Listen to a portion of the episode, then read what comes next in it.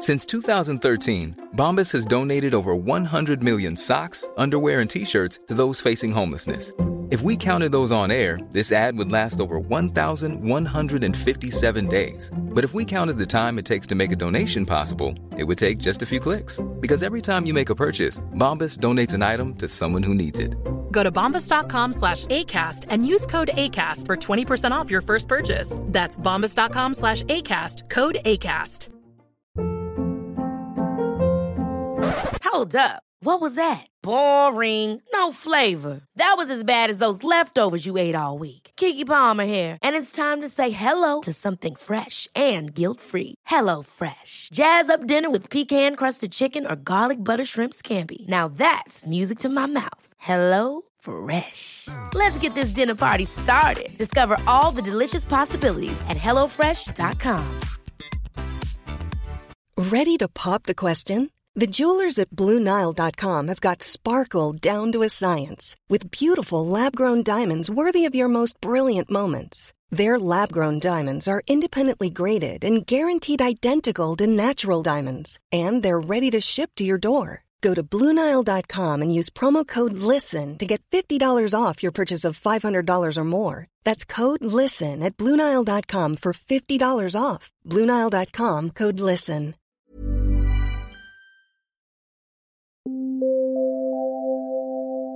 Ladies and gentlemen, may I have your attention, please? You are listening to the Big Cruise Podcast. Well, hello and welcome to episode 155 of the Big Cruise Podcast. My name's Baz, I'm one of your hosts, and uh, yet again, it's always a pleasure to be with you. Uh, first of all, a big thank you to Paul and Carol for last week's episode, uh, sharing, of course, their experiences in Alaska with uh, Holland American Line. If you did miss that episode, I highly recommend you head back. It's a good hour of uh, solid cruise review and a great little chat there with uh, Paul and Carol. And of course, you can get the links to their uh, the socials and uh, their uh, websites in last week's show notes as well. This week, we've got a cracker of an episode coming up for you. Chris has got a great chat with Anthony in uh, USA, who is incredibly passionate about uh, shipping, maritime history, and uh, has got quite a lot of knowledge and recent experience surrounding uh, Queen Mary, which of course is alongside in Long Beach. So Chris will be bringing you the majority of this week's show. I myself, I am currently in Lisbon and uh, about to embark on uh, Norwegian Cruise Line's Norwegian Viva. So I will uh, bring you uh, little stories from the ship, uh, possibly next week's episode or following the week after. Um, but I think you're going to really enjoy today's show. As I mentioned, it's Chris uh, talking to Anthony, talking all things maritime history, and in particular about Queen Mary alongside in Long Beach. So let's get the show on the road and start talking all things cruise. Enjoy the show.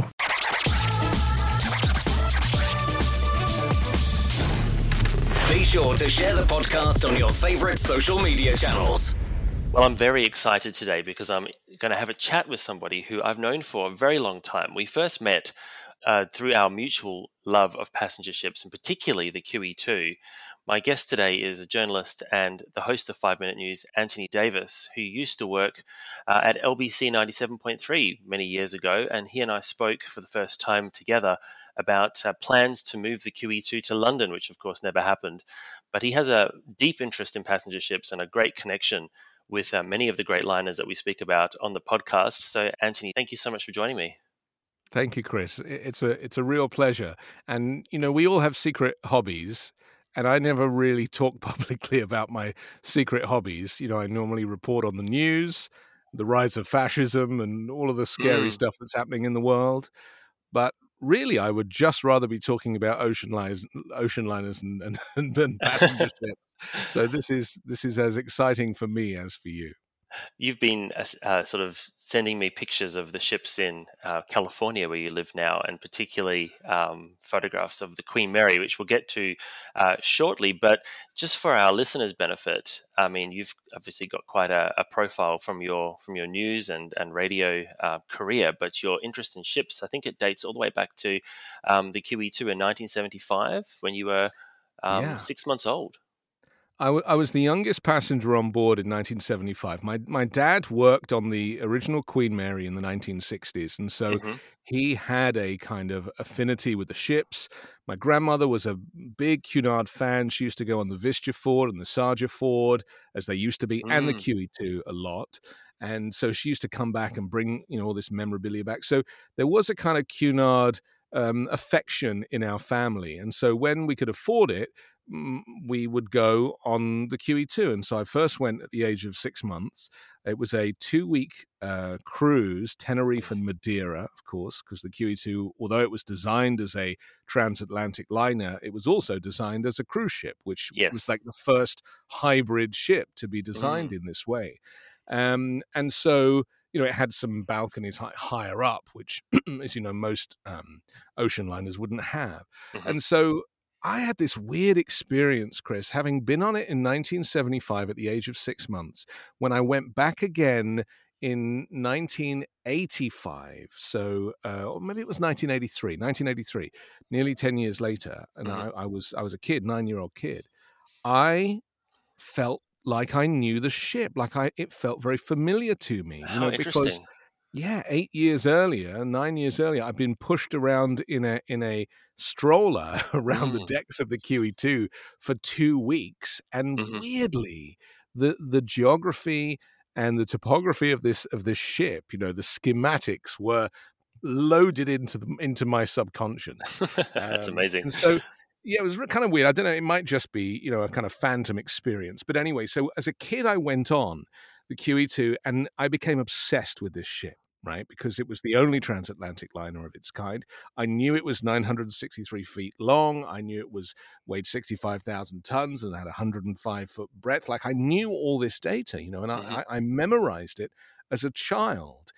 And yeah, I mean, I guess I was a little bit weird in hindsight, but you know, I have I have no doubt that you did exactly the same, my friend. Oh, it sounds so familiar. That I mean, I obviously my first time on board, I was a bit older than you. I was um, uh, eleven when I first went on QE two, but I'd been studying the deck plans and looking at um, photographs, and we had a an old VHS about the ship that I watched so many times that you know, not quite the same as what you described, but in a similar way. It felt very welcoming, very homely when you stepped on board, and it kind of had this familiarity that I can't really, you know, you can't really describe it to anyone who hasn't experienced it, can you? She had a she had a soul almost, if your ship can have such a thing.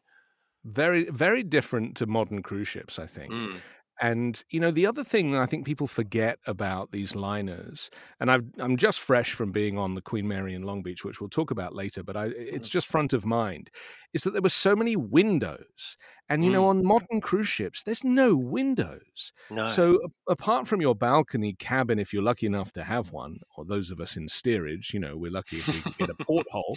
But uh, you know, most of these, you know, rooms that they advertise, these public spaces that they advertise, Mm. I mean, even the, the Central Park, let's say, on the Oasis class ships, you can't see out. You know, Mm. you, you can see up. If you look up, you might see the sky, but there's there's just nowhere to look out, and I find that kind of claustrophobic. And so, this is the great thing about the older ships, you know, and certainly the QE2 is that there was windows everywhere. And Mhm. so, when I was on it in in 1984, the date keeps changing when I was on this ship. It was eight. I think it was 80. It must have been 83. Maybe it was 83 we got caught in a hurricane. So we did a transatlantic to New York and back to Mhm. Southampton.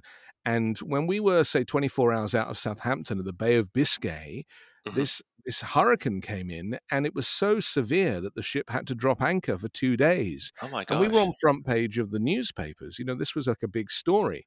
And I still have etched into my memory the whole ship kind of shaking and windows smashing, like, you know, the glass inset into doors out Mhm. to the promenade deck smashing and i remember seeing a woman covered in blood and i remember the the ship listing so much that the whole band slid down the polished wooden dance floor Oh my a gosh. heap and and the drums you know it Oh yes.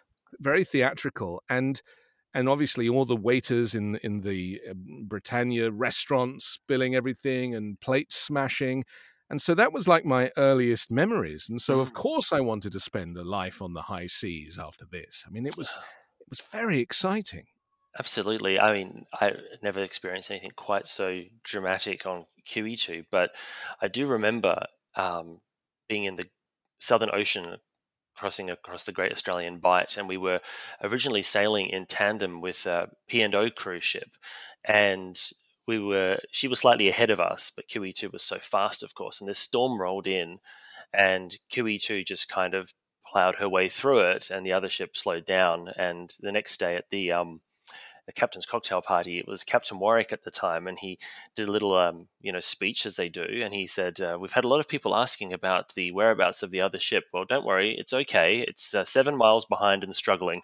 Everyone in the in the whole ship just started cheering because QE two, yeah. of course, was so strong and so right. designed for that kind of weather. So for her to have to drop anchor, it must have been very severe. Yeah, and of course, QE2 now is a is becoming slowly a successful hotel operation, floating hotel in Dubai. And I just mm-hmm. watched a couple of documentaries on that, which I sent to you. Actually, I seem to mm-hmm. remember. Mm-hmm. Yes, you did. And yep. and because you know, I, there's nothing I love more than getting lost in a in a ship documentary and and seeing how they've kept QE2. Uh, you know, the double down room and and just those kind of '60s spaces, that mm. beautiful mm. ceiling I mean, it's just so nice to because I actually feel like the new owners and operators do respect it and they mm-hmm. do want to you know remember and and certainly kind of respect the history of the ship and i think they are doing that and then so my mind is at rest now because i was worried when it went off to dubai that that mm-hmm. was it you know they were going to strip it but they yeah. haven't you know and so and i'm very pleased that if you wanted to you could go to Dubai, see the see the tallest structure in the world, you know, the, the mm-hmm. Burj Khalifa, and then you can go and spend a night on the QE2. Yeah, have you have you been back on board since it's retired yet? I haven't. No, um, I've never been to uh, Dubai, and I really would like to go. Mainly because you see, this is the thing about engineering that I love. It's scale, right? So I don't mm-hmm. really have you and I. We both like aeroplanes as well, right? So we both have a kind of mutual love of, mm-hmm. of yep. aviation and absolutely and, and uh, cruises.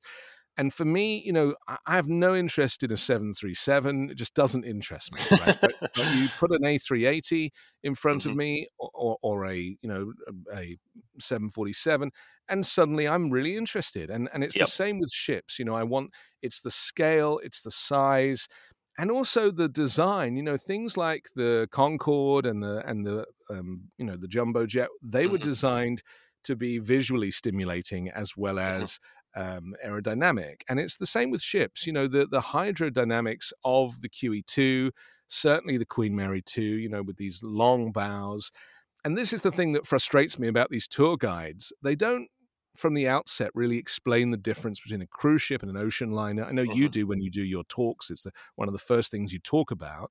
Yeah. But, you know, my my favorite statistic is that a cruise ship is very much built from the inside out, and and and the ocean liner is built from the outside in. And so when I hear people, you know, these days on YouTube doing their vlogs and they're on, say, Queen Mary 2 and they're complaining that you have to go upstairs to go across mm. to go downstairs, I'm like, it's an ocean liner. Yeah. you're, not, you're, not, supposed to be able to walk from one end to the other. It's supposed to be difficult, you know, because the superstructure is designed to be able to get from Southampton to New York in under five days. Mm, yep. And they don't so, quite get the, the nuance of it, do they? No. Well, no. we're trying to change that here. Definitely yeah. one of the, the most regular questions that I, I do get when I'm on the ships, but also just through this podcast and also the YouTube channel is what are the difference. And I've got about three different videos that explain it in slightly different ways because it is a hard concept for people to get their head around. But I'm, I'm with you. We we go on Queen Mary 2 quite often, and you hear people sort of complaining that you have to take that sort of side corridor down to the um, to the Queen's room, but you don't realize that that enabled the creation of that st- stunning restaurant in the middle um, of the ship, which is um, for her role as a liner the most yeah. stable place for you to have a meal. So it makes sense.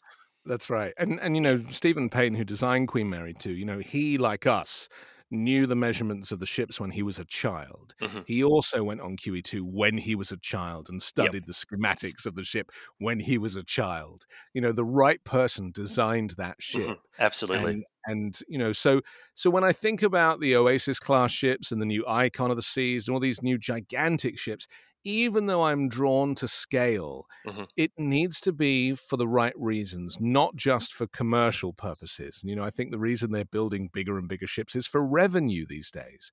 And, Yeah. you know, whereas back in the day, all the ships had to be around a thousand foot long because that was, you know, the swells of the North Atlantic meant that they could ride the waves. Mhm. And, you know, that was the reason why they are that size. Their gross tonnage, obviously, is, is a different conversation. Mhm. But in terms of their length and their, you know, just their lines, you know, the the the Normandie, especially one of one of my favorite ships, you know, they were designed to be beautiful inside and out, but mainly out. And there's some wonderful old footage actually on YouTube of 1920s or maybe even earlier, you know, like turn of the century, early early 20th century of ships coming and going from New York Harbor Mhm. uh, you know, Pier 88 and all, all of that. And you see the Normandie leaving. And it's actually one of these videos that has been, um, you, you know, they've used an AI software to convert the black and white film Mhm. into color. the color, yeah. And I don't know if I've sent these to you, maybe I have, but they're the most beautiful visual images of people waving the ships off Mhm. and seeing the Queen Mary arrive and go and seeing the Normandie come and go and you know the big Italian ships of course because you know these ships before the jet age travel I'm just doing your lecture for you now but before the jet You're doing before the, before the jet age traveled these ships represented the might of each nation and the exactly. nation you know the countries were proud of their ships and you know Britain was never prouder than of Queen Elizabeth and, and then Mhm. Queen Mary and then QE2 and mm, it's a bit sad to me that Queen Mary 2 is now registered in Nassau. Was registered in, in the UK originally, I think, wasn't it? And then they switched Yes, it it was Southampton when it started. Right. So, and again, this is just for revenue purposes. You know, it's it's cheaper to insure these ships and to pay their staff less if they're registered in you know these kind of non-dom places and so it's not the it's not the old kind of RMS existence. You know, I started out as really as a Titanic enthusiast, Yes. and uh, and as did Micky Arison, of course, the president, or, or as he was of the um, Carnival Corporation. And I think it was 1997 or thereabouts when James Cameron's Titanic movie was coming Mhm. out. And Absolutely. He saw how much interest there was in this film, including Chris from you and me, because I saw that at least a dozen times in the cinema Exactly. Yes. Um, we we we got so excited about actually seeing Titanic, you know, animated for the first time, not just Mhm. as a shipwreck, but seeing it animated. And that's when Micky Arison realized that there was a market for an ocean liner, and that's when he committed to building Queen Mary 2. And so I found this out uh, you know, four years before the ship was launched, and I booked my ticket for the maiden voyage, which was 2004. I booked it in 2001 Mhm. and I waited three or four years studying the vlogs that they Mhm. made. You know, Mhm. it was so exciting. Early days of, you know, kind of internet videos and going to the shipyard and you know watching them- interactive, the interactive um, floor plans that they put up on their website was That's sort of right. groundbreaking back in the early 2000s. And of course, it was built at Saint-Nazaire, wasn't it? yes, it was. Yes. it you know it had that kind of French had The that Normandie heritage. feeling, right? yeah, exactly. 'cause Yeah. same shipyard as the Normandie, and so it was very exciting. And I decided for 2004 that I was going to do it like it was Titanic.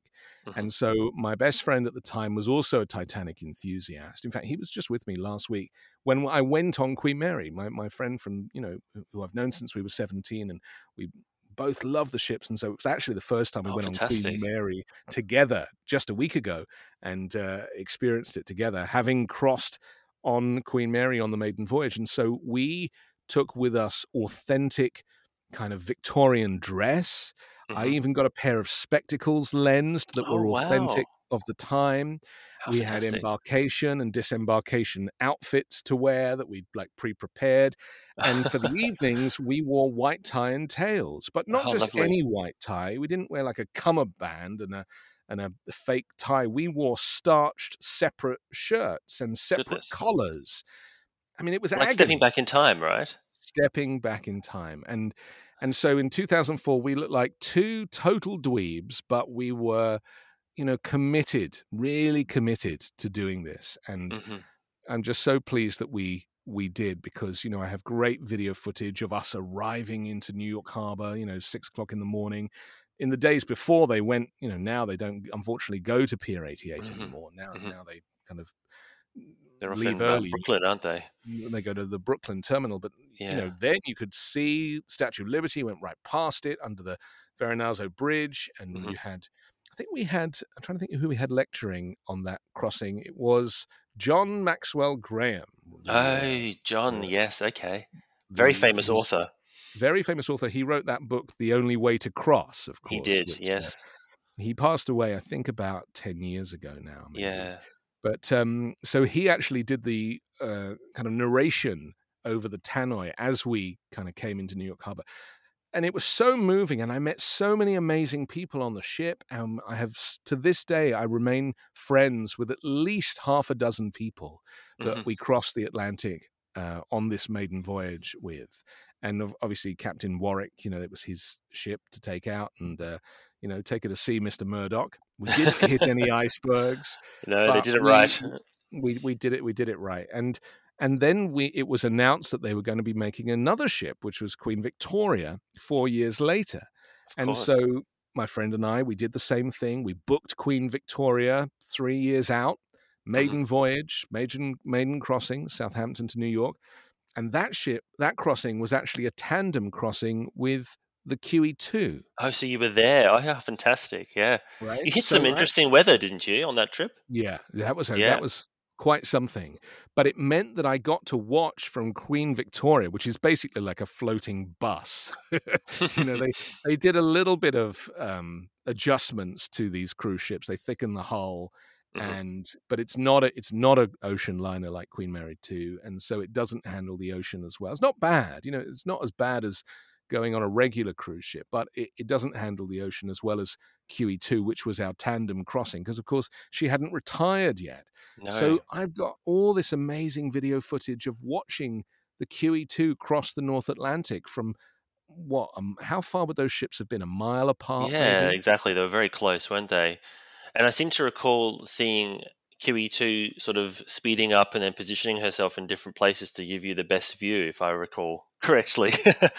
That's She's, um, right. They would they would move it so that people in cabins on the port side and then starboard would have a, a visual from their cabin or from their Yeah. balcony or from their from their porthole in my case. and of, and of Um, course, they had to do the, the movement with QE2 because she's so much faster.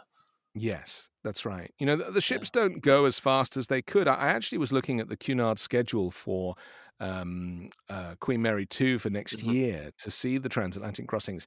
And you know, they're actually offering a six day or a seven day or an eight day. Mhm. So you you know, and, and that just goes to show, you know, at full speed, QE2 does what, uh, sorry, Queen Mary 2 does about 34 and a half knots or 36 knots or something around that. It's, it's a really fast ship. She's But very of course, fast. it uses uses so much fuel. So the slower they go, the better for them in a way. Yeah. And you pay the same price whether you get f- six nights or eight nights. That's the interesting thing is, um, you know, Queen Mary 2 could easily maintain. If, if you had QE2 and Queen Mary 2 together, they could maintain the schedule of the original Yes. Queens without any problems at all. That's right. But I mean, there's there's a, you know two um, sides to it, I suppose. Firstly, there's the fuel saving for going slower, and we we know um, that that makes a big difference to fuel consumption. Um, but also, um, firing up the extra engines, there's I guess also an environmental burden that people need to start taking more and more into account. And so it's it's strange because I recall in my you know younger days thinking about all of these um, sort of um, engines and power plants and how impressive the, the the stats were. I think it was something like QE2 did 50 feet to the gallon um, of of um, diesel uh, fuel, but these days that sort of information it sounds appalling when you think about um, when you think about the environmental impact of those engines. So um, I guess some of the the benefits of the the modern day ships, and particularly with Queen Mary 2, is when she does want to go faster, they do have to they do fire up those gas turbines, which are a lot more environmentally friendly than the diesels, but it costs a fortune to run them. Let me just go back though a little bit. So I did this crossing watching QE2, and that was an, an amazing trip. And Queen Victoria at the time I thought was the most beautiful ship, absolutely fantastic. I thought Mhm. Cunard did a great job of fitting Mhm. it out. Yeah. Unfortunately, it's all it's all plastic. You know, it's like but they they have these very good imitation woods everywhere. Yeah, But, well, you know, SOLAS you- um, regulations they don't let them actually use um, real woods on the construction right. of ships, which is why you know one of the things that QE2 used to stand out was that you'd walk down those um, you know three deck and four deck corridors, and you'd have all that original proper wood paneling. You just Yeah. you're just not allowed to do it anymore because of the fire hazard.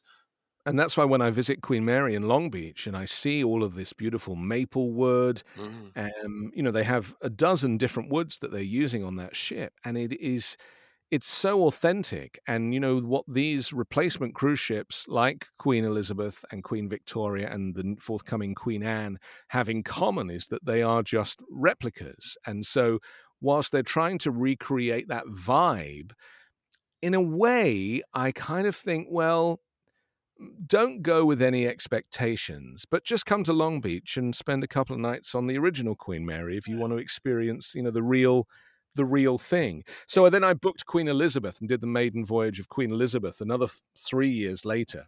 Mhm. And that was fantastic and and by this time Cunard had kind of caught on to my obsession and so they invited me to the uh, naming ceremony so I Oh, got to see nice. the queen yeah naming the uh, naming the ship and they let us stay on board the ship in Southampton dock for for the night so I was actually the first passenger to stay on Queen Elizabeth uh, in Southampton and then um, about two months later, I think we did the maiden transatlantic because, of course, Cunard stopped doing transatlantics as maiden voyages. Mhm. Um, you know, they did like a shakedown cruise instead. So, so I've done the three Cunard Queens maiden voyages, uh, uh, transatlantic, and I booked the Queen Anne again with the same friend. You know, Oh, we, yes. we we we, we pre-booked, but then of course the pandemic came, and then the shortage of you know getting materials and Yes. delays, and so they wrote to us and said we are cancelling the maiden voyage, and they gave us a refund. And when I looked at the schedule to rebook Queen Anne, unfortunately, it wasn't doing a transatlantic, so I, I haven't Ah, booked shame. it, and so Yeah. I'm not going to be Oh, not that's going to be. That's a shame because I'm actually. I'm, actually booked to um to be the guest lecturer on the maiden voyage of Queen Anne. It's just recently been confirmed, so I'm very excited. And it would have been lovely to have met you in person. but um, It look, actually with- would have been very disappointing to have met me in person. I, I really feel that I am far better enjoyed in this environment. oh no. So um, I'm sure we'll bump into each other on a transatlantic at some point, though. I mean, obviously, our listeners can can tell we could we could speak for hours about our mutual love for the for the ocean liners and particularly the the passion for the Cunard ships that are continuing that tradition. But um, I'm really interested in hearing your experience with the recent experience, particularly with the Queen Mary. Um, I imagine your your love of Queen Mary sort of is linked back to your father and working on board the ship. Is is that correct? Yeah, I suppose so. I mean, I didn't have a great relationship with my dad, so it was like Queen Mary and the and the cruise ships and the ocean liners was really kind of one thing that we kind of did have a connection Mhm. about, and so uh, I only found out kind of recently where the sh- where the the um, store was that he worked. He worked in in the Simpson store. Simpson of Piccadilly is famously a uh, kind of gentleman's outfitters um, in in London. And th- when the Austin Reed shop, which is in the Piccadilly Circus area of the Queen Mary, which is you know the little shopping The shopping area. Yep. um, it's the central shop that sticks out. Actually, looks like a boat itself uh, in the in the middle, surrounded by glass. That Mhm. was famously the Austin Reed store, and so I think Simpson took it over in the last couple of years Mhm. of um, of Queen Mary's um, service. This is Yeah. leading up to I think it finished in around 1967, didn't it? If, So- if listeners um, go to uh, Wikimedia Commons and look for images of Queen Mary shopping promenade, you'll you'll clearly see it's the it's a very prominent store in the in the center of the of the shopping promenade. So and it looks big, but it's actually pretty small. So if you were to be outfitting a couple of gentlemen, there really wouldn't be much room for more than a couple of gentlemen to be outfitted in that store. But um, I always think of the shops on board as like emergency supplies when they lose your luggage. You know, Mhm. so it's like ah, I'm going to have to go and buy myself an expensive shirt for dinner. But um, so yeah, my dad worked on this, so it was amazing to kind of go on board Queen Mary and see it. Now uh, Queen Mary's been closed for the last three years because of the pandemic. Mhm. And I visited her a couple of times, maybe three times before the pandemic, and she was not in a good state. You know, the Sure. operators had really allowed her to get become quite run down.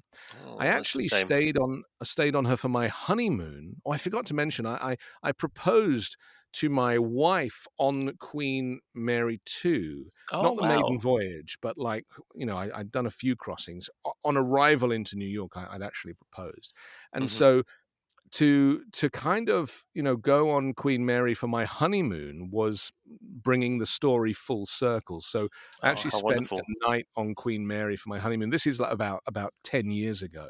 Mhm. Um, so I'd experienced her ten years ago, and then I experienced her about three years ago when I moved to Los Angeles. I started visiting the ship, Mhm. and you know she was very run down, and I I felt really sad because you know you know that ship has actually been in Long Beach as a floating hotel longer than she was in service as a passenger liner, which is amazing to think about. Um, but the staff, you know, they everyone's. I'm a, I'm a bit of a stickler for detail, and Mhm. the staff, you know, they weren't dressed properly. They were a bit messy, and the food was terrible, and there was no flow, and the Is service. Pre, was pre-pandemic or now? pre-pandemic. It just wasn't quite good enough, and I and it was expensive, you know, to go Yeah. on. It was it was kind of expensive, and so, you know, I've always been of the opinion that you should run these things just like hotels in London, like Claridge's or Mhm. or you know the the Dorchester, where you the the house is always open, so you don't charge people entry. If you Yeah. want to come and spend time in in a nice hotel, you just show up and you order a cup of tea or a glass of water or you know a glass of champagne, and you can spend all day there Yeah. using the luxury washroom and looking around and reading a free newspaper. You know, this is like the joy of London hotels. Yeah. And that's what Queen Mary really should be about. And actually, Yeah. they never did that. You know, they're like, if you want to come in, it's 25 bucks Okay. just to look around. And if you want a tour, it's another 30 bucks. Mhm. And it was just like, I really felt like we were being rinsed. So I wrote to the operators when it closed and I read that the, the, the city of Long Beach had taken back ownership of the Mhm. ship and that they were finding a new hotel operator to run it. I wrote to them and I said, look, is there any way you could run this as like a London hotel where people can just use it at their leisure? You'll make money through food and beverage. Exactly. and Yeah. It'll it'll create a vibe. It'll be busy because you know that ship was never busy.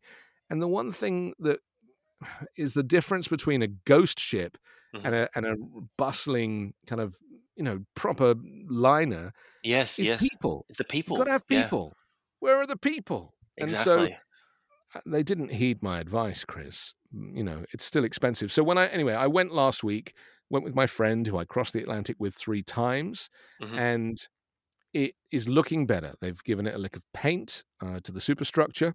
Mhm. The yeah, that's good. funnels still need some paint work because the previous operator used the wrong paint. They didn't use a proper maritime paint, and so Oh, the seawater has corroded it and it's all peeling off. So they're going to be repainting the funnels, but not in the correct orange. They're going to be doing it in red. which is a Red, I know. It Yeah, is strange, isn't it? Yeah. To see to see it with um because the all the the few real color photographs, but all of the um you know the advertising posters and stuff from the era when Queen Mary was sailing, she had those Yes. fantastic orange red Cunard funnels and just looked so superb. Not anymore. Not anymore. so anyway, but they have replaced the teak decking on the on the promenade deck. Um, so that now you know is wood because let's not forget on new cruise ships, and I include Queen Victoria and Queen Mary uh, and Queen Elizabeth. Mhm. They use linoleum instead of teak decking, which is very frustrating because linoleum looks terrible, even if though it's got lines painted painted I- in it. it's, it's it's so funny. I get I get um, excited. I get comments on the YouTube video sometimes, but I get excited about when I step onto the ship and it's got proper teak wood, and Yes. you find a few gems out there. I mean, Aurora, um, British, uh, the last ship ever built for the Peninsula and Oriental Company Yes. before it before it uh, separated out and um, sold its cruising division. Um, it it has the teak wood. The Coral Princess has the teak wood. Um, the Pacific Explorer in our market, which is from 1997, she has a teak wood, but they're, they're few and far between, and quite often it's the older ships. You don't see it very often on the newer ships. And it's the same with the deck chairs as well. You know, we should have proper teak wood steamer deck chairs. Mhm. And on Queen Mary 2, they have them. Even on the balconies, they, they Mhm. gave you proper teak wood steamer deck chairs. But now on all the modern cruise ships and on Queen Elizabeth and, and Queen Victoria and probably on Queen Anne, they're all, you know, whatever a modern deck chair is. I don't really know the materials, but it's probably mostly some like kind of composite deck chair almost. Yeah, yeah. So, So, did you did you stay on, on. board Queen Mary as as part of like as a part of the hotel, or were you just visiting on this latest trip? Well, I paid for a tour because that was the cheapest way to get on board. You know, you Mhm. can pay now. You can pay like twenty five dollars just to go walk around, um, but that is for anybody over the age of four. And when I was arriving, there was a mum in front of me, and she had two kids with her, and you know these kids couldn't have been more than five. You know, the same age as my children, and and so it was going to be with $25 parking, it was going to be a hundred bucks for the three of them just to get on the ship before they'd even bought a, a, a drink. And so yeah, okay, it's made, expensive. made then. me a bit sad because it is going to prevent, you know, regular people from going on board. It's just too expensive. So no, I booked a tour.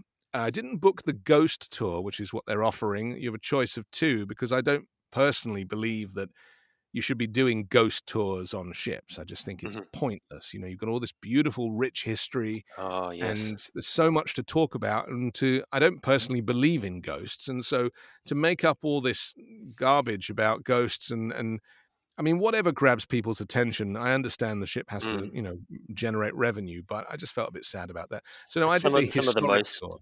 some of the most um, popular um, videos of Queen Mary on YouTube are sadly the ones where it's like I went on board a ghost ship and you, they get Yeah. a million views, but That's I right. think there's such an opportunity there to say, and in addition to this, this ship has this massive history that people just don't know about. But um, yeah, sorry, you were saying. Um, so once you're on board the ship, what what is the actual um, what does the actual tour cover then? The non-ghost tour. so the tour basically took us starts on the on the promenade deck and it kind of takes you towards the the bow and you go see the um the the, the main bar which you know is infamous for be, appearing in so many films what's the name of that bar i forget So the now. observation The observation observa- bar at the front of the ship. observation bar that's right at the very Yeah, front it used to be the first has- class uh, domain, didn't it? That's right. And of course, it was extended. You know, they took away the promenade deck, used to be a wraparound promenade. So you could walk all the way around the front of the ship and back again on your on your hike. Mhm. But that was converted, I think, in the last dry dock before the ship retired, and they extended the size of the observation bar to include that front section, meaning that the bar is now bigger, but you don't Yeah. have a, a full wraparound deck Wrap anymore no. but it's beautiful. And what they've now done is they've removed the old TVs. There was like showing sports in there, and you know it was like, and they had like posters and just crappy things that, it was inauthentic. So the new owners have taken away those TVs and they've cleaned it up. And there's, Oh, a, there's a relatively new carpet in there that is pretty authentic. And they've polished all the brass because it has all these stunning 19 kind of you know 1930s um, brass fittings everywhere, and they've they've made it look beautiful. So so the ship looks great, and and the observation bar was where we started. Then we then went down to like the first class lounge, Mhm. where again you see all these amazing woods and the scale because of course it rises three decks, Yes. and you know it, it's a it's a little bit like the Britannia restaurant, of course, on Mhm. Queen Mary 2. You know, Absolutely. kind of familiar feeling in there. yeah. But um, so the ship, the ship kind of looks good. The tour is, you know, for people like you and I, we're never going to be satisfied with the tour. So my, my my friend and I, we stayed on board for three extra hours after the tour, sure. and we just we went we got we went missing basically. We Mhm. we, Mhm. we we stowed away, and we went in, down a couple of decks to the hotel. We went into bedrooms because housekeeping were cleaning a couple of the rooms. So we went and looked at the rooms, and of course, they still have the salt tap. And yes. you know, Yes. they've they've managed to kind of fix up the air conditioning. I think a part of the refurbishment was to put some new generators on the side of the on the dock side, so they're now feeding the ship with newer equipment Nice, because the you know the, the the gear that was on board the ship wasn't very good, and they've raised a few things up in the engine room that were potentially going to get wet. So they've they've made some emergency repairs, Mhm. but I, I you know in terms of like staying on board, you know it's still like at least a couple of hundred dollars a night to stay on board, and it's pretty rudimentary. You know the thing that's missing from the hotel are people. I, I, yes. I, yes. you know that that ship would hold like two and a half thousand people and if you're lucky you'll get maybe 100 200 people on it so it always feels a little sparse. And Mm. I think if you're an enthusiast to go and stay on board, is is sure, you know, that would make a great night. But I wouldn't, you know, there's not much to do in Long Beach generally, unless you want to go and see the Discovery Princess going off on a four night cruise around Cabo. So Because, because the, the cruise terminal is just next to the ship now, isn't it? it's not far. Well, actually, tell a lie. The Car- the Carnival cruise terminal is right next door. It's in the old dome building that Mhm. used to house the Spruce Goose. Yes. Um, the downside to that is, is that as we discovered, which is if you're arriving to go and see the Queen Mary, you end up in the same traffic jam to go and get onto a Oh, Carnival cruise. So you really have to circumnavigate it. We sat for 20 minutes just in traffic to to get to the parking lot. Um, so you know, I, I would go, but the problem with the new operator is they're sprucing it up where they can with a limited budget. I mean, they've spent millions. Mm. The problem is that with these types of attractions, you need experts who understand flow and Mhm. customer experience Exactly. and meet and greet. You want people out front, front of house, who know how to talk to customers.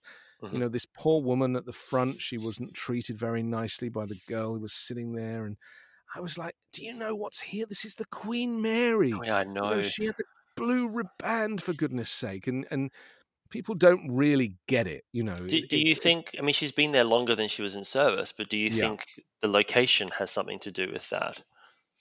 No, I, I just think it's all down to people. You know, it's a down Mm. to. The problem is when a company announce record profits, what they really mean is unpaid wages. And so, you know, you need to pay people more. You need Mhm. to train people better. You need to make sure they've got good costumes if you're trying to do it in, you know, historical historically accurate. True. You need to Yep. make sure that the customer is always right and you really care about them. But we have a big problem in society these days, which you would have seen on the cruise ships. And I know a lot of your listeners are, wouldn't know what I'm talking about. And that is that passengers or customers are increasingly less discerning than Mhm. they were in the days of the transatlantic liner. So, you know, the, the Debrett's Guide to Etiquette and Modern Manners is not a book that anybody keeps on their shelf anymore. that, you know, so standards have dropped, and cruise lines, they know that standards have dropped, that people are increasingly informal. They don't want to dress up, they don't want to do formal nights, they want to eat with their hands and not with silverware. And, you know, they want to order every dish on the menu if they can get away with it, which is why some of them are now charging for a second lobster. Mhm. and and Yeah. so you know standards have dropped and it's and really for those of us who adore the kind of historical aspect of of Mhm. this we need to just chill because otherwise we're going to get very frustrated exactly. and you know I, actually, I, I go on I was going to say one of our segments that we have from time to time is "What's got my ship," and it's like our little opportunity to have a complaint about something because we generally keep the podcast pretty positive, but sometimes you know things build up. And we were talking about two, two or three months ago about this exact thing, and just observing since coming back post pandemic, the the number of times that um, the crew we we see them just being so poorly treated by by passengers yes who who tend to have forgotten during the, the periods of lockdown that other people have feelings too and so we've just been sort of putting that out in the world that even if it is frustrating even if something goes wrong it doesn't quite go your way there's no excuse to make another person feel feel terrible and i know our listeners obviously wouldn't um, wouldn't do that because they come to us for a shared love of um, the cruise experience, but we do see it on on the passenger ships and on the airlines regularly. Um, when you know the smallest thing might not go the way that the, the passengers um, is hoping, and then they just get so angry and cross with the with well the air rage incidents are up as Mm. well and Exactly. cruise rage incidents are up Look, this has been uh, such a wonderful chat. I, I could go for hours, um, as we said before. But with our with our guests that we have on, particularly ones who have spoken to us about their experience, we like to do sort of finish it up with a little um, four question quick fire round. So questions that um, you know we haven't given you any advance warning for. um, are you willing to to take the quick fire? i am willing i, only pray that i can give you short answers I think the first one you probably can. It's pretty straightforward. So, thinking about being on a cruise ship, are you a person for sunrise or sunset? Uh, am I allowed to say both? because you, yeah. you know I, I and and this is why you know booking an inside cabin is not great for this. You know, it's good to kind of leave the curtains open and wake up with the sun and have a look outside if you can. Um, you know, I, I, would say that I am a fan of like getting the, the, the, cheapest cabin on board because they're all the same size, but the cheapest like an ocean view or something, something you can see out. Mm-hmm. Um, and then getting out and up onto deck and experiencing the sunrise in the morning and then go back to bed if necessary. Yeah. And then, of course, go to the very front of the ship or the sunset bar on celebrity cruises. That's a fantastic place to mm-hmm. take in the sunset. So, yeah, I'm going with both. I'm going with fair enough. That's all right. Um, champagne on the aft decks or a pint at the ship's pub? Oh, definitely champagne on the aft deck. I mean, I, I, don't think I've ever even been into the Golden Lion or whatever they're called. You know, it's it's it's not my scene. Um, I think I don't know why it is. Maybe it's kind of I never really drank alcohol my whole life, and so I never experienced pubs. You know, mm-hmm. in London when I grew up, I wasn't really a pub guy. So yeah, I'm going to go with with champagne, although I might switch it out for orange juice. Fair enough. You know, we um, had a transatlantic on Queen Mary 2 back in 2019, and this ship was um, one one day out, the day before arrival in New York. We had a force 12 hurricane. Wonderful. Winds. It was remarkable. But, you know, everybody after hours of this was feeling a little bit off. And I tell you what, we, we woke up about two o'clock in the morning, I think it was, with the waves crashing over the deck six porthole that we had went for right. you know walk around the ship. There's no way we were going to sleep through that trying to trying to see everything we could possibly see. And by about nine we were feeling a little bit um, like our sea legs hadn't quite set in for that kind of level of movement. So a lot of people went off to the Golden Lion and had a guinness breakfast just a pint of guinness and it really settled the stomach. It was remarkable. I'm told i think it's the hops isn't it or something in the in the yeah. uh, in the recipe. Mm. i i i threw up on the carpet outside of illuminations once on the q on the queen mary 2 uh, because of seasickness. And uh, fortunately, it was an Art Deco carpet, so you would never know. I was going to say, was that you? that no, we've had some interesting experiences and illuminations too with the movement of the ship because the um, planetarium dome sometimes just ever so slightly moves, and the condensation that builds up drops down. Um, and we had one lady who interrupted the the lecture. She yells out to me, "Are you making it rain?" And I'm like, I had no idea what she was talking about. The context wasn't there. So I thought, right. what is going on right now? um, but it turns out she was getting a, a, little drip of condensation from behind the dome. So there you go.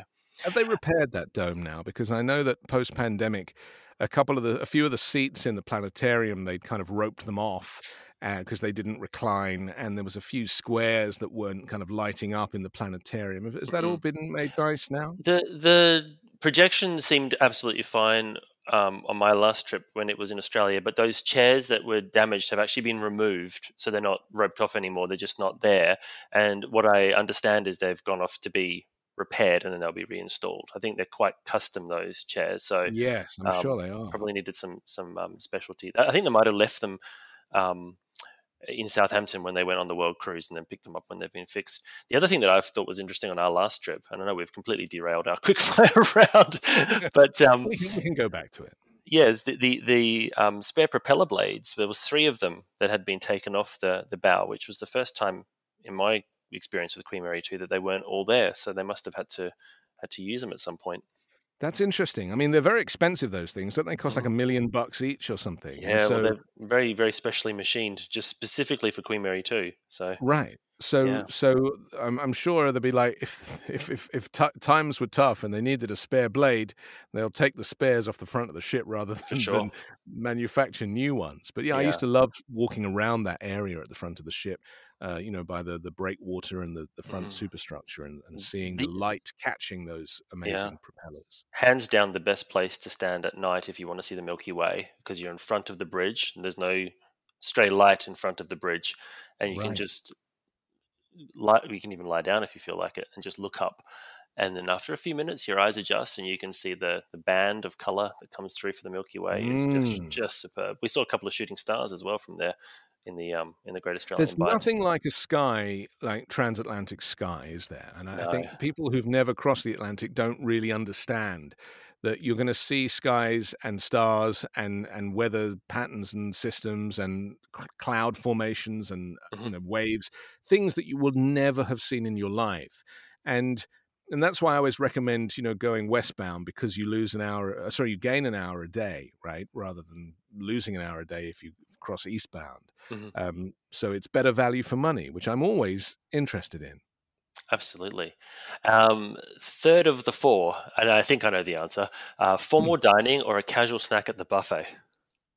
Oh well, I'm definitely going to say both again because I only realized recently when watching the you know YouTube vloggers, and I love all of these YouTube vloggers that make stuff about cruise ships. I, I watch them every day. It's like my wind down thing, and I think it was Jim and Michelle, the cruise dorks. They go for dinner in the main dining room, and then they go for another dinner in the buffet. And that never occurred to me to do that. You know, I always thought it's absolutely fine to go for a midnight snack or a late night snack, you know, like Mm. 10 o'clock after a show or something.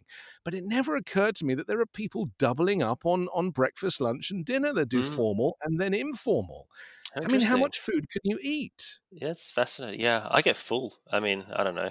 Um, I think the only way on a on a cruise to uh, even hope to stay in the same outfits that you brought with you is to uh, to try and pace yourself a little bit and um, take the stairs. You know what I always find so funny is when I use the ship's gym and you see people take the lift to the gym. It just makes me laugh. it really I, I, does. I never, I never take the elevators, mainly because I'm, I get a bit claustrophobic. Um, so I don't mind a kind of glass elevator, you know, kind of Willy Wonka Mm, style. panor- panoramic But- one. panoramic one, and of, of which most of the ships have those. Although Queen Mhm. Mary two lost its two that were in the kind of grand uh, foyer or whatever that Mhm. area is called. They lost Yep. In the in the first dry dock, but um, and it does look better for it. But it still has that exterior wonderful kind of secret elevator at the front of the ship. Yes, isn't it beautiful? Yeah. Go up to the Commodore Club and then all the way down uh, to deck. Was it deck two or deck three? I think. Yeah, it goes But, back um, into the ship. Yeah. That's right. It's it's such a great kind of experience, and I, you know, I, I really feel like the new style of um, uh, cruising, which is, you know, I just went on the Celebrity Beyond, which is the Edge class. You know, it's Mhm. the third in the Edge class, the slightly extended, stretched version of the Celebrity Edge, Celebrity Apex. Then came the Beyond, and they're about to launch Yeah. the the new one, the uh, the Ascent. Yeah, which I've got I've got a booking on I've got a booking on Edge for later this year for my first time Have on you the done Edge any class. of these very- Edge classes? No, no, this will be the first. This will be a first for me. Okay, well, listen, I need to tell you something because your love of Cunard is strong. You know, I feel it like the force. I feel it too. At the moment that you do a celebrity edge class ship, especially one of the larger ones, the Beyond Mhm. or the Ascent, I have a feeling it's going to be very hard to go back to Cunard because there is a certain stuffiness. And, you know, the clientele is older, which is fine. I don't have a problem with old people, but it can feel sometimes in the Veuve Clicquot Champagne Bar or whoever they're sponsored by these days, like a little bit of an old people's home, you know, a retirement home. And you know, with with, walkers parked in the in the in the corridors and the sound of legs snapping when we hit a big wave. And so I went on the Celebrity Beyond and I was like, whoa, this is another level of cruising. It is so magnificent. Just How in terms of exciting! interior design, industrial design, but also the way they do the food. You know, they've split the main dining room into four smaller restaurants. Each one is themed with different menus. And the food in there was as good as speciality dining. You know, I've done speciality dining on Norwegian, Mhm. um, and I've done it on uh, oh, what's the one on on uh, Cunard, the the Oh, the veranda. the veranda grill, which was a Yeah. fantastic meal, but you to pay for it, you know. And I, I Mm. like to manage the all inclusive somehow. So I, I have to really recommend, you know, if you if you're not if you're used to doing British lines um, that are registered in, in the Bahamas, then then try doing the Celebrity Beyond because Celebrity is. My mum calls it they're a cut above. She says they're a cut above. And it really is a very nice experience. And I had such a great time on the Beyond. So I think I'm going to book the Ascent. And I'm shortly about to do the Discovery Princess and the Celebrity Eclipse as well. Oh wow! Oh, how fantastic! It's going to be fun. Yeah, which is Yeah. a Solstice uh, class ship, and I managed to get that so cheap. I'm paying about sixty-five dollars a day per person. Wow. sixty-five dollars a day. That's crazy, isn't it? Cheaper than a hotel. No. Cheaper than a hotel. Yeah. Um, I think you know uh, listeners will know that uh, late last year I did um, Norwegian Spirit after its hundred million dollar refit, and I know Norwegian is sort of a um, you know the middle of the market style cruise line. It's not it's not known for being overly luxur- overly luxurious, but just everything on that cruise went well, and it was obviously put on by Norwegian Cruise Line as part of um, the launch of the ship, and we were very lucky to be invited. But the the ship itself just blew me away. It's this older ship that's been completely refurbished, and but it still has those features that we talked about with the the teakwood decks and the you know the older sort of interior style, but with everything. And it has having been windows, Chris. it does. There's It has windows windows. everywhere. Yes, So exactly. Right, and you can see places. And the final one: sea days or port days. Well, this is a no-brainer for me. I, I never get off the ship. I never get off the ship. I just did a Caribbean cruise on Beyond. I Mhm. didn't get off the ship, even So- in the Caribbean. Definitely sea days then. Definitely sea days. I think it's great. In fact, here's a better answer for you: sea days on port days. Right. So when it, nice. right. So when everybody else is getting off and and you know going and exploring, that's when you get the ship back to yourself. It's and your ship for a you can while. get a lounge. Mm. Yeah, and you don't have to line up and you know do all of the stuff because you know really, I think the best period was post pandemic when they were doing a kind of soft reopening and people were getting on with the ships at 25% capacity or Mm-hmm. 50% capacity and that's when people were really enjoying the ships and the staff were able to give a better level of service That level of service, yeah. So thank you so much. This has been such a great chat. I'm, I'm sure our listeners have really loved it. If they want to um, find you on online on social media, where, where can they go to find you? Uh, on Twitter, I'm at the Anthony Davis. Uh, I'm also on Threads now, which is the uh, the new one, and uh, my website is anthonydavis.com, and my podcast is Five Minute News, where I bring you a kind of world news bulletin every morning. So it'll download whilst you're asleep, and when you wake up, you'll get a you'll get me telling you the three most important things that are happening on our planet, and uh, it's a great Very way to start the day. Yes, absolutely. Thank you so much. Um, I'm sure there'll be a chi- time where we'll have you back on, on the show if you'll come back and, and chat with us again. But it's been absolutely brilliant. So thanks so much for your time. My pleasure. I really, really enjoyed it. And I really do hope that um, at some time I'll see you on board. I think we will. You know, I mean, I, I'm actually planning a transatlantic Queen Mary 2 crossing, which is how I know that they're offering six, seven, and eight day crossings at the moment. So, you know, I, I, I kind of I'm a bit stuck because I want to do the eight eight night one because I want obviously more of an experience. Mm. But I don't know if I can be off grid for eight days, you know, because the Wi Fi is not great these days with these types of things. And also, I'd quite like to feel what it's like to be on the ship when it's doing 29 knots Mm, there's And, nothing you quite know, like it. to get the full speed experience. Yeah, I just uh, long for the days of 30 knots up the coast on QE2. Those were magical moments. Yeah, I'm sure. Uh, thank you again, once again, Anthony. Thanks so much, and um, we'll see you next time. That's all for today. If you enjoyed this episode, please subscribe and leave us a review on Apple Podcasts, Google Podcasts, or wherever you find your favorite podcasts. Until next time, bon voyage.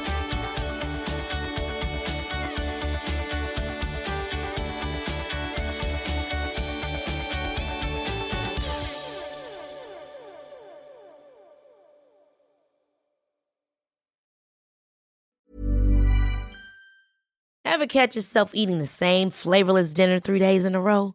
Dreaming of something better? Well, HelloFresh is your guilt free dream come true, baby. It's me, Keke Palmer. Let's wake up those taste buds with hot, juicy pecan crusted chicken or garlic butter shrimp scampi. Mm. Hello Fresh. Stop dreaming of all the delicious possibilities and dig in at HelloFresh.com. Let's get this dinner party started. Even when we're on a budget, we still deserve nice things. Quince is a place to scoop up stunning high end goods for 50 to 80% less than similar brands. They have buttery soft cashmere sweaters starting at $50, luxurious Italian leather bags, and so much more. Plus, Quince only works with factories that use safe, ethical, and responsible manufacturing. Get the high-end goods you'll love without the high price tag with Quince.